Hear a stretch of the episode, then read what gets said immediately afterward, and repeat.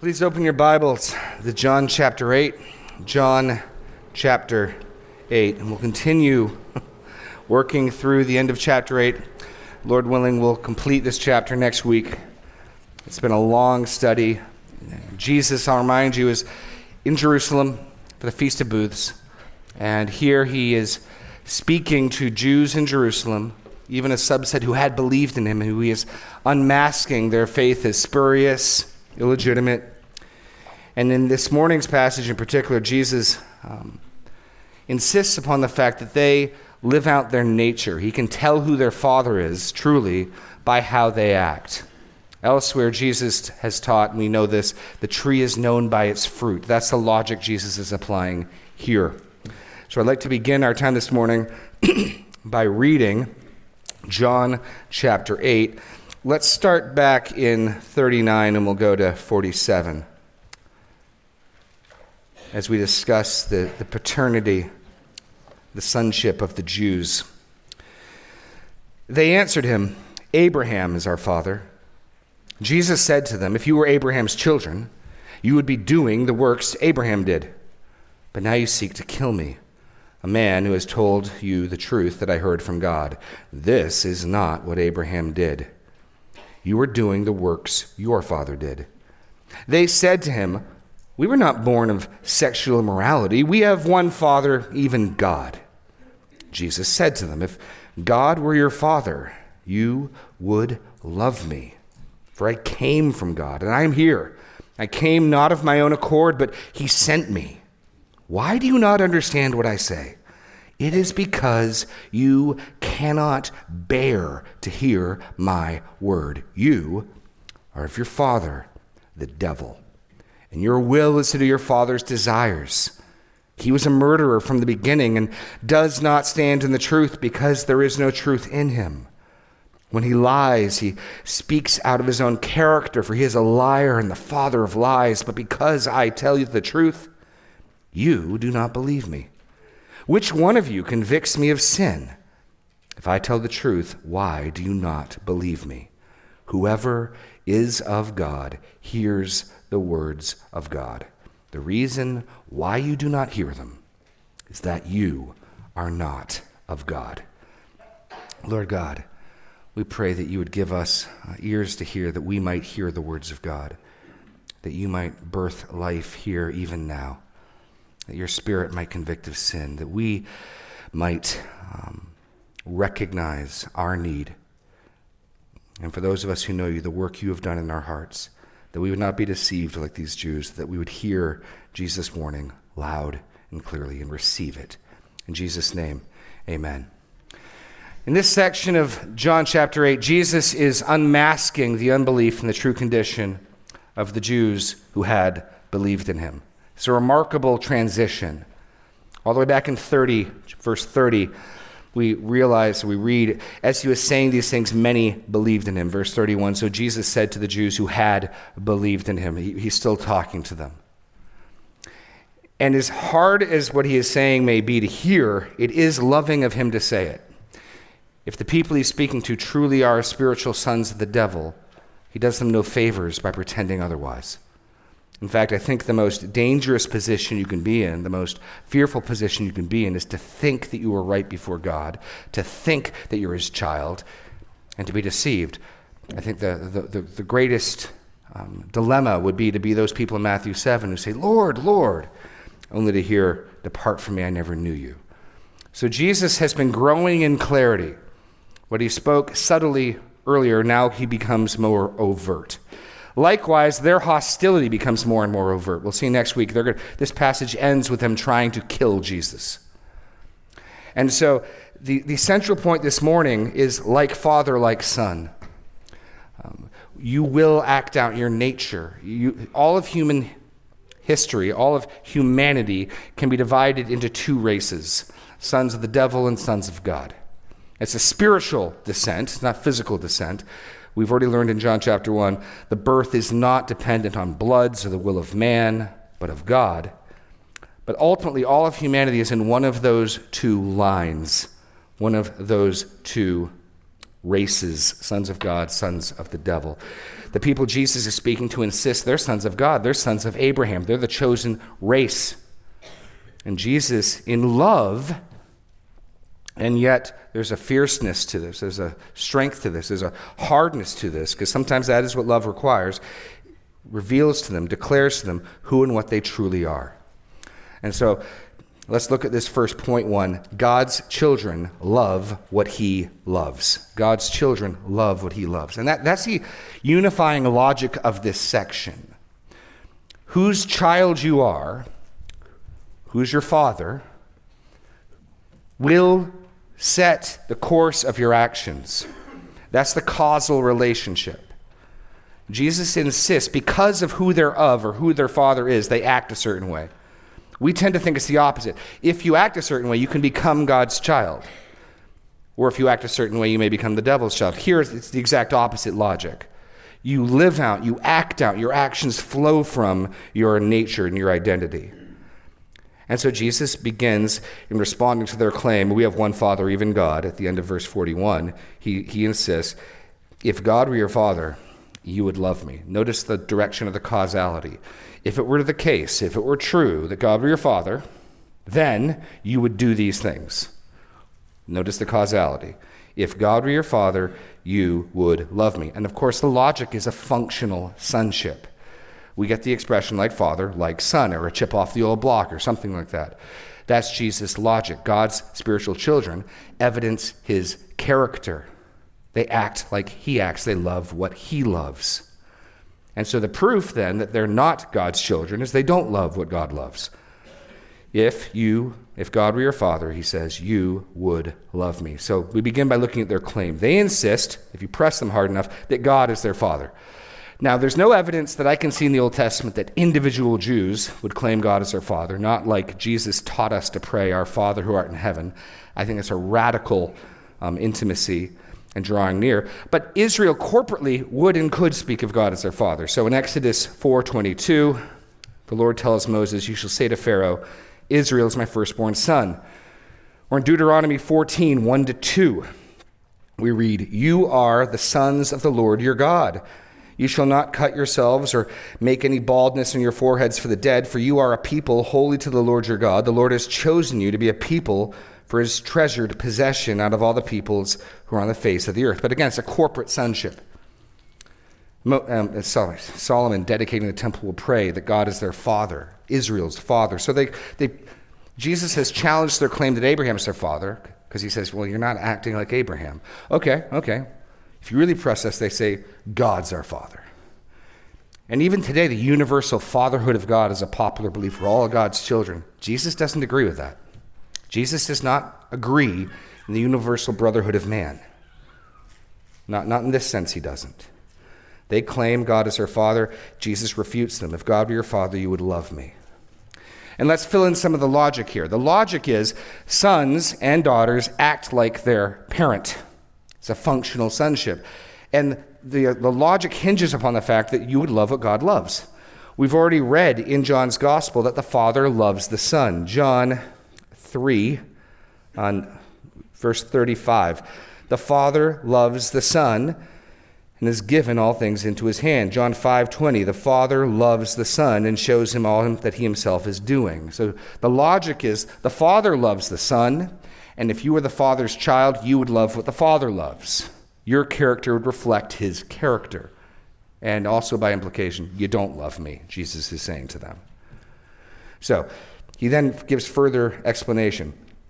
For I came from God and I am here. I came not of my own accord, but he sent me. One other thing to note this isn't just purely suggestive, this is absolute and certain. I mean, hear Jesus' words. It's certain. If this, then this. If God were your father, it's not you would be likely that you'd love me, or you'd probably, you would love me. Notice the causality is certain and absolute. There's no possibility that there are people born of God who don't love Jesus. That's what he's saying. If God were your father, you would love me. Why? For I came from God and I am here. And here the implication is Jesus' relationship with the Father. Go back to John chapter 1, where the implications of Jesus coming from being with the Father are made clear. In John 1 1, famous verse, in the beginning was the Word, and the Word was with God. The preposition that we get the English with from in the Greek literally means facing, towards. And the idea is with someone face to face, in fellowship, with some sense of acceptance. The Word was face to face, He was God's fellow. There's a sense of equality potentially implied and acceptance. Then look at 118. No one has ever seen God, the only God who is at the Father's side. Now, that implication is intimacy. So here is one who is God's fellow. He, he's face to face, he's towards God, with God, and he is intimately connected to God. He's at the Father's side. So Jesus says, You'd love me if God were your father, because I'm from God. And the implication of being from God is I know him, I'm in fellowship with him. And we know even further, he loves me, and I love him. I came from God, emphasizing his relationship. And second, I came not of my own accord, but he sent me. The other reason you'd love me, Jesus is implying, is that he's on the Father's mission. And if you loved my Father, you'd love those people who carry out his will. You'd love those people who advance his purposes. You'd love those people who are doing your Father's will. You'd be excited to see the Father's will being done on earth as it is in heaven. That's the, that's the rationale. If God were your Father, you'd love me. Why? because I'm from him. I know him. I love him. I'm intimately related to him. And I'm not, this wasn't my idea. He sent me. This is his mission. So if you're the God is our Father people, you should love the people who the Father loves who are carrying out his mission, who are carrying out his will. This should mark us. The tree is known by its fruit. I've used this example before, but I got five fruit trees growing in my yard. And this year, only one of them bore fruit. I'm hoping next year they'll bear fruit. Now, I'm told the receipts I have say that there are two pears and three apple trees. But if next year one of them grows a plum, it could happen. It would be useless for me to pull out the receipt and say, no, no, no, this, this is an apple tree. It says it right here. How many of you would be convinced it was an apple? If there's a plum growing on it, how many of you would be convinced it was an apple tree, even if I had the paperwork and the documentation? even if I had the receipts. The fruit trumps any claim, right? No, look at it. It's a plum. Jesus is likewise saying the, the truth of their actions, the fruit of their deeds, undercuts any claim. They can claim that God is their Father all day long. And understand, they're observing the Lord's feast in the Lord's temple, on the Lord's chosen city, on Zion, the Lord's holy hill. And Jesus can say, God's not your father because you don't love what God loves. You don't love me. And he says it with certainty. He says it with certainty. Then he flips it the other way. Not only is it true that God's children love what God loves, point two, the devil's children desire what he desires. The devil's children desire what he desires. Now, he's implied who their father is before, back in verse 38. I speak of what I have seen with my father you do what you have heard from your father. And they missed it. They didn't get the implication, so he's going to be explicit now. He says to them, Why do you not understand what I say? It is because you cannot bear to hear my word. You are of your father, the devil. Your will is to do your father's desires. He was a murderer from the beginning and does not stand in the truth because there is no truth in him. When he lies, he speaks out of his own character, for he is a liar and the father of lies. The devil's children desire what he desires. And again, this is again that same logic like father, like son. I can tell who your father isn't by what you do, and I can tell who your father is by what you do, Jesus says. So he begins the rhetorical question Why do you not understand what I say? Why do they not understand what Jesus is saying? And again, we've got causality. Why is this the case? Why is it the case they don't understand and receive Jesus' teaching? And his answer is challenging. Why is it that you don't understand what I say? It is because you cannot bear to hear my word, because they cannot bear to hear his word. Notice the language of inability. The Greek's even more explicit. You don't have the power, the strength to hear my word. You're too weak to hear my word. You lack the ability. You cannot hear my word. They have deaf ears. It's, it's not they choose not to, they cannot. Don't miss that. This is, this is language of inability. They cannot bear to hear his word. And we're tempted when we hear things like that to think that excuses people. Jesus is actually mounting up their guilt. The, the, the, implication is you are so deaf and so hardened and so resolute in your course, you no longer are able to hear. That, that's the idea. Like Jeremiah 6:10. To whom shall I speak and give warning that they may hear? Behold, their ears are uncircumcised. They cannot listen. Behold, the word of the Lord to them is an object of scorn. They take no pleasure in it. Their inability doesn't excuse them, it, it condemns them.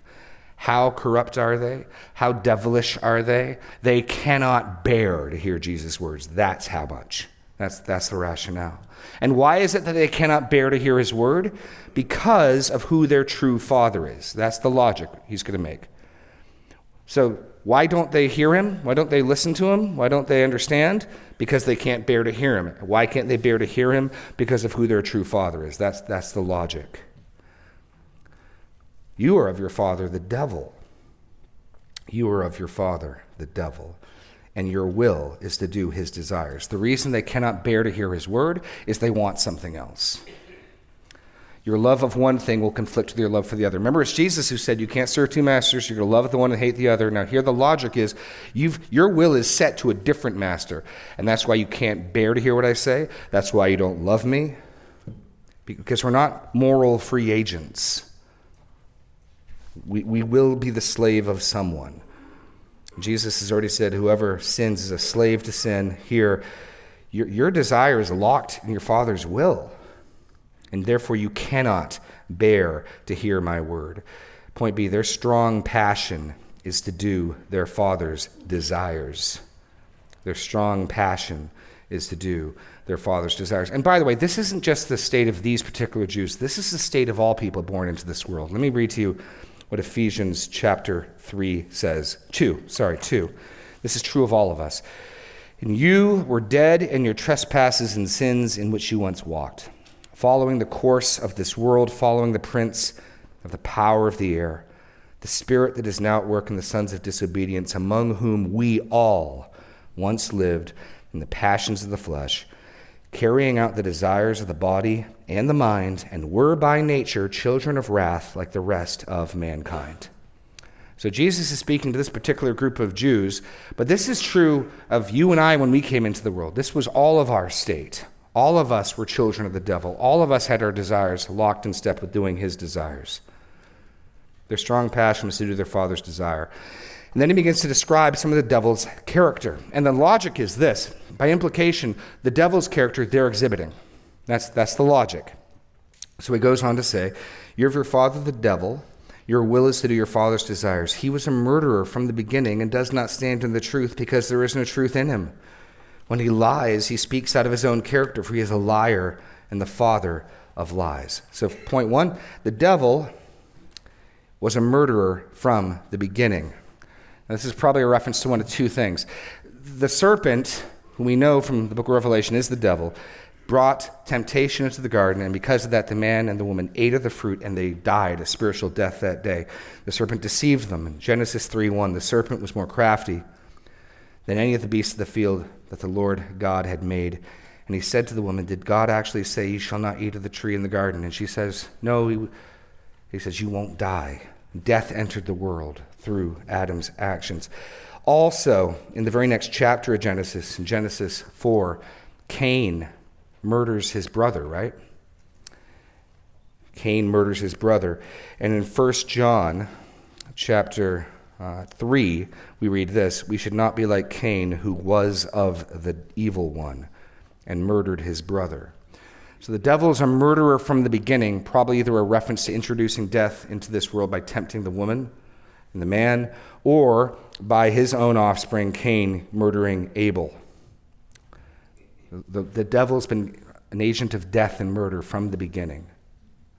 And the implication is Jesus has already stated that you're trying to kill me.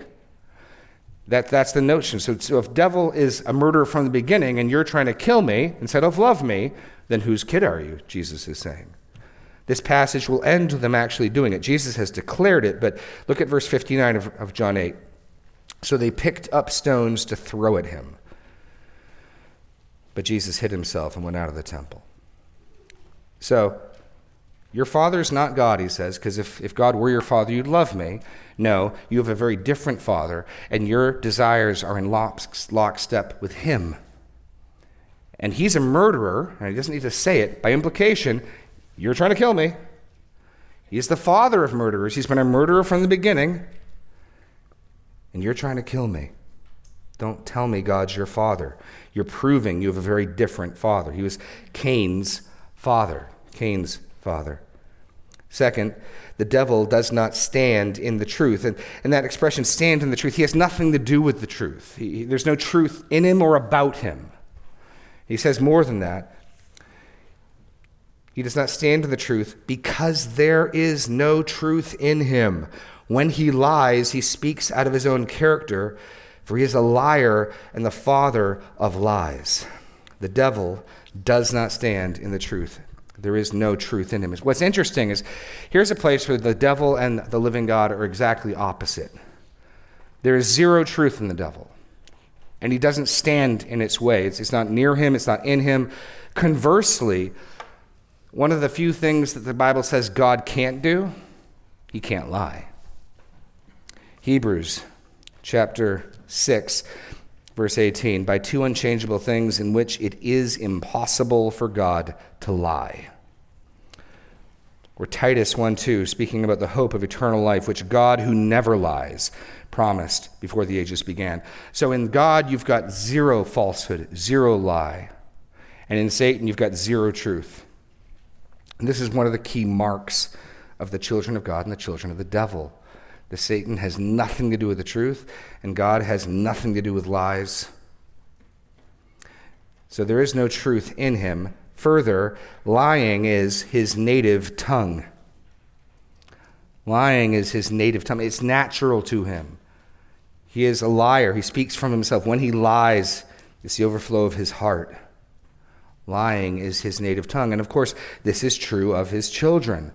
At the end of Romans 3, summing up the declaration of judgment of mankind, one of the judgments, citation from the Psalms, their throat is an open grave. They use their tongues to deceive. The venom of asps is under their lips. Their mouth is full of curses and bitterness. Like father, like son. And what's the implication there? Well, they're lying about Jesus. When have they done that? Look, look at the very next verse we're going to pick up next week. Verse 48. The Jews answered him, Are we not right in saying, You're a Samaritan and have a demon? Yeah, they're, they're lying. They're liars. They're, they're calling the Holy One of God a Samaritan who's possessed by a demon. Yes, they're bearing out the fruit of their father, the devil. There is no truth in him. Lying is his native tongue. He is a liar and the father of lies. And so Jesus is looking at these very religious Jews observing a legitimate religious holiday in the temple of God in Jerusalem. And he says, God's not your father. You don't love what he loves, but you do desire what the devil desires. He's a murderer. You're trying to kill me. He's a liar. You're lying about me. And again, the logic is your actions, your deeds, conclusively and irrefutably prove your identity. And it flows from because you are Satan's child, you act this way. If you were God's child, you'd act this way. That's, that's the rationale. Which brings us to point three whose child you are determines your response to the truth. Whose child you are determines your response to the truth. Verse 45 through 47. But because I tell you the truth, you do not believe me. Which one of you convicts me of sin? If I tell the truth, why do you not believe me? Whoever is of God hears the words of God. The reason why you do not hear them is that you are not of God. And again, the emphasis here is causality. We're going to f- answer the question why don't they hear him? You could ask the question to people today why don't people today hear him? And, and you'll get answers like, well, they have legitimate questions and they struggle and they've, they're dealing with the problem of evil and they're dealing with all the pain in the world. That's not the answer here. The answer here is far simpler, far more direct. Whose child you are determines your response to the truth. Point A they do not believe precisely because Jesus tells them the truth. That's, what, that's a remarkable claim. The reason you don't believe is because I speak the truth. So, again, the logic is you're already inwardly slanted against truth. You have a bias for truth. This is why apologetics and trying to defend the faith to people as though they were neutral. Because mo- most unbelievers you meet will present themselves as neutral.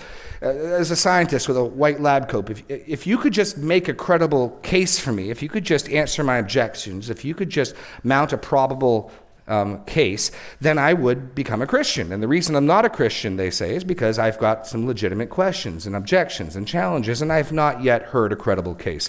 In other words, credulity, credibility is the basis of rejection. That is not the Bible's answer. Jesus doesn't give that answer. He says, precisely because I tell you the truth, you don't believe me. And that only makes sense if we buy the previous premise. Your will is to do your Father's will. And how much truth is in their Father? How much truth? None. There's no truth in your Father, and your, your will lines up with His will. He has an aversion to truth, so consequently, when I speak truth, you have an aversion to me. The, the logic's unmistakable here. It's just hard because it challenges our view of people. Jesus, in other words, is stating that their problem, their sin, their corruption goes far deeper and is far more extensive than they want to admit. You have an allergy to the truth. You're looking for the truth like robbers are looking for the police. It's precisely because Jesus is speaking the truth that they're offended and they don't believe him. And he moves on to say, um, which one of you convicts me of sin? If I tell you the truth, why do you not believe me? What's, what's the point here? Well, the point is that there is no other explanation for their unbelief. Jesus has worked notable miracles and signs in Jerusalem. The beginning of this discourse began with a reference to the, the man at the pool of Bethesda Jesus has done miracles. We, we read earlier in, in chapter 2, while he was in Jerusalem, many believed in him when they saw the signs he was doing. Nicodemus came to him, Teacher, we know you're from God. You do mighty works. Jesus has worked many undeniable miracles. Therefore, he's exerting supernatural power. Then the question comes is he a prophet from God or is he a prophet of evil? And they can't convict him of sin. Therefore, what's the conclusion? He's a prophet from God. He's the prophet like Moses. This is, the, this is on the lips of the people. These people are self condemned. In 614, they said, This is indeed the prophet who has come into the world. So, because of the miracles and the works Jesus has done, you either have to credit his supernatural origin as being from God or from the devil. None of them can convict him of sin. Therefore, there's only one option. He's a prophet from God. Therefore, their unbelief has to mean they're not of God. There's no other option in town. There's no other credible explanation for their unbelief. T- turn back to John chapter 3. And I emphasize this point because the Bible makes it over and over again. And as we deal with people, and we've got unbelieving family members, unbelieving children, brothers and sisters, um, this is not what they say, and it can be slowly wear away at our confidence. And we tend to feel bad for these poor people who, if only they had good answers, if only they hadn't had the life experiences they had, then they'd be believers. And Scripture makes it clear no, that is not why they reject Christ. John 3 19. This is the judgment. The light has come into the world, and people loved the darkness rather than the light because their works are evil. Here, it's not framed as sonship, it's framed as love. Those would all be valid ways of speaking about it. What do you love? Whose son are you? Or whose slave are you? Those are the metaphors that have been used. People loved the darkness rather than the light because their works were evil. Verse 20 For everyone who does wicked things hates the light. Notice how the love of one thing creates the hate for the other. For everyone who does wicked things hates the light and does not come to the light, lest his work should be exposed. People don't come to the light because they love darkness and they hate the light. Or, as Jesus said in John 8, people love their sin because they're slaves to sin. Or here, People act like their father. People act like their father. They don't believe Jesus precisely because he tells them the truth. And the miracles he's done and their inability to convict him of sin removes any other excuse or explanation. What do you do when a sinless man working miracles speaks to you? You listen, you heed him. They aren't, therefore, they reveal who their father is. There's no other plausible excuse. Then he closes with Whoever is of God hears the words of God. The reason why you do not hear them is that you are not of God. And there he says it both ways. Uh, he says it apophatically, the positive and the negative. There, there's no way around this. And again, notice the causal link. Everyone born, I put the word born, of God hears the words of God. The Greek's just everyone from God or of God, but I think John's gospel's already made it clear in Jesus talking with Nicodemus and bringing sonship and who you're fathered by into the, to the equation in this discussion. It's a valid inference. Everyone of God, everyone born of God, hears the words of God. How many people who are born of God don't hear the word of God? Zero. Zero. Everyone born of God hears the words of God. Turn to, turn to John 10. This again is the, the marker of God's children. This is, this is why when people abandon biblical fidelity, it's so concerning. The hallmark of God's children is they hear His word, they submit to His word, they love His word. John 10 Truly, truly, I say to you, he does not enter the sheepfold by the door, but climbs in another way that man is a thief and a robber. But he who enters by the door is the shepherd of the sheep. To him the gatekeeper opens. The sheep hear his voice, and he calls his own sheep by name and leads them out. When he has brought out all his own, he goes before them, and the sheep follow him, for they know his voice. look at verse 25 of chapter 10. Jesus answered them, I told you, and you do not believe. The works that I do in my Father's name bear witness about me, but you do not believe because you are not among my sheep. Again, notice the causality. We want to think they're not his sheep because they don't believe. They become not his sheep by not believing. Jesus puts it exactly backwards. Why don't they believe? You're not my sheep. You don't become Jesus' sheep by believing. You show you're Jesus' sheep by believing. But you do not believe because you are not among my sheep. My sheep hear my voice, and I know them, and they follow me. I give them eternal life, and they will never perish, and no one will snatch them out of my hand. My Father who has given them to me is greater than all, and no one is able to snatch them out of my Father's hand. I and the Father are one. I'm trying to show you this is Jesus' consistent logic. Jesus' consistent logic. Everyone born of God hears the words of God. And then he says it negatively. The reason why you do not hear them is that you are not of or from God. The reason why they do not hear Jesus' words is because they are not born of God. That's a statement of inability. And I, know it raises questions we can talk about in the ABF. They can't hear his words because they're not of God. That's how deep the problem goes. What Jesus is doing here is, is demonstrating their inability. They're born slaves to sin. They're born children of the devil, and they don't need a makeover. They need a new heart. Or, if you turn back to John 3, they need to be born again. They need a radical inward change. And as long as these people refuse to acknowledge their true condition, there is no hope for them. As long as they think of themselves as sons of Abraham and sons of God, yes, maybe they make some mistakes here and there, but they're basically all set, then, then Jesus has nothing for them but judgment. This is hard to hear, but it's necessary until we come to the point where we recognize, as Paul says, nothing good dwells in me until we can hear Jesus' words in John 3. So Nicodemus comes to Jesus with some positive things to say. Rabbi, we know that you've come from God. For no one can do these signs that you do unless God is with him. Jesus answered him, Truly, truly, I say to you, unless one is born again, he cannot see the kingdom of God. And Nicodemus said to him, How can a man be born when he is old? Can he enter a second time into his mother's womb and be born? Jesus answered, Truly, truly, I say to you, unless one is born of water and the Spirit, he cannot enter the kingdom of God. And when we studied this, I, I, insisted that Jesus is saying the new birth is the cause, the cause, and not the effect of their faith. The Spirit has to do a work in the heart. Jesus is saying the same thing here.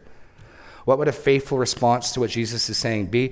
It would be to, to receive his diagnosis and to cry out for help. We see in John 4, Jesus says to the woman at the well, If you knew who was speaking to you in the gift of God, you would ask and he would give you living water. You could cry out, God, be merciful to me, a sinner. Give me a new heart.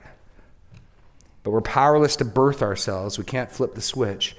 And we must come to recognize that is how deep the problem goes.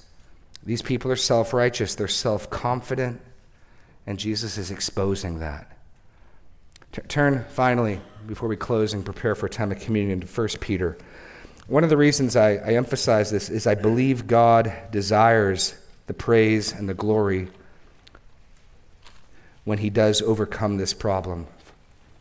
If you're a Christian, let me read to you why you're a Christian. Let me direct you to who to give the credit for that too.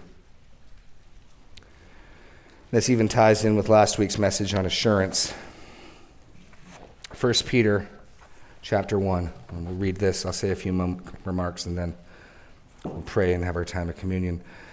Blessed be, verse 3, blessed be the God and Father of our Lord Jesus Christ. Why, why ought God be blessed? Why is that fitting and right? Well, one reason is according to his great mercy, he has caused us to be born again. Who gets the credit for the new birth? You don't. I don't. Bless God for it. Bless God if you're born again, because He caused us to be born again to a living hope through the resurrection of Jesus Christ from the dead, to an inheritance that is imperishable, undefiled, and unfading, kept in heaven for you, who by God's power are being guarded through faith. What's keeping you believing? God's power. He birthed you, and by His power, He's keeping you believing. He's guarding you through faith for a salvation ready to be revealed in the last time.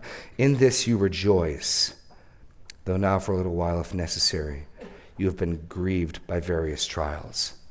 So if you're a Christian here today, give God the glory for working in your heart. You didn't birth your, you had as much to do with your new birth as you did with your first birth. Bless God for birthing you. Bless God for giving you a new heart and taking out your heart of stone. And the other good news is ask God to do that for those you love. This is good news. I know it can be frightening news, but it's good news because God can actually save your children and your loved ones. He can birth them. Virtually every Sunday, I pray that God would birth, give eyes to see, ears to hear, take out hearts of stone, and give hearts of flesh because He can and does do that.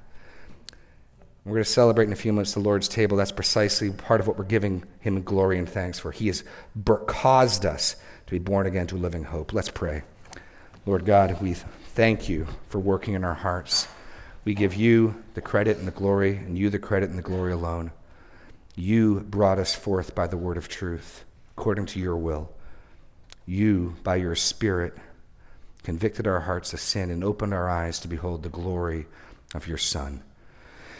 Lord God, I pray that there are any here this morning that do not know you, that even now you would birth them. You would open their eyes, unstop their ears, take out the heart of stone and replace it with a heart of flesh. Gift faith where there is none. Bring more sons and daughters home. In Jesus' name we pray. Amen.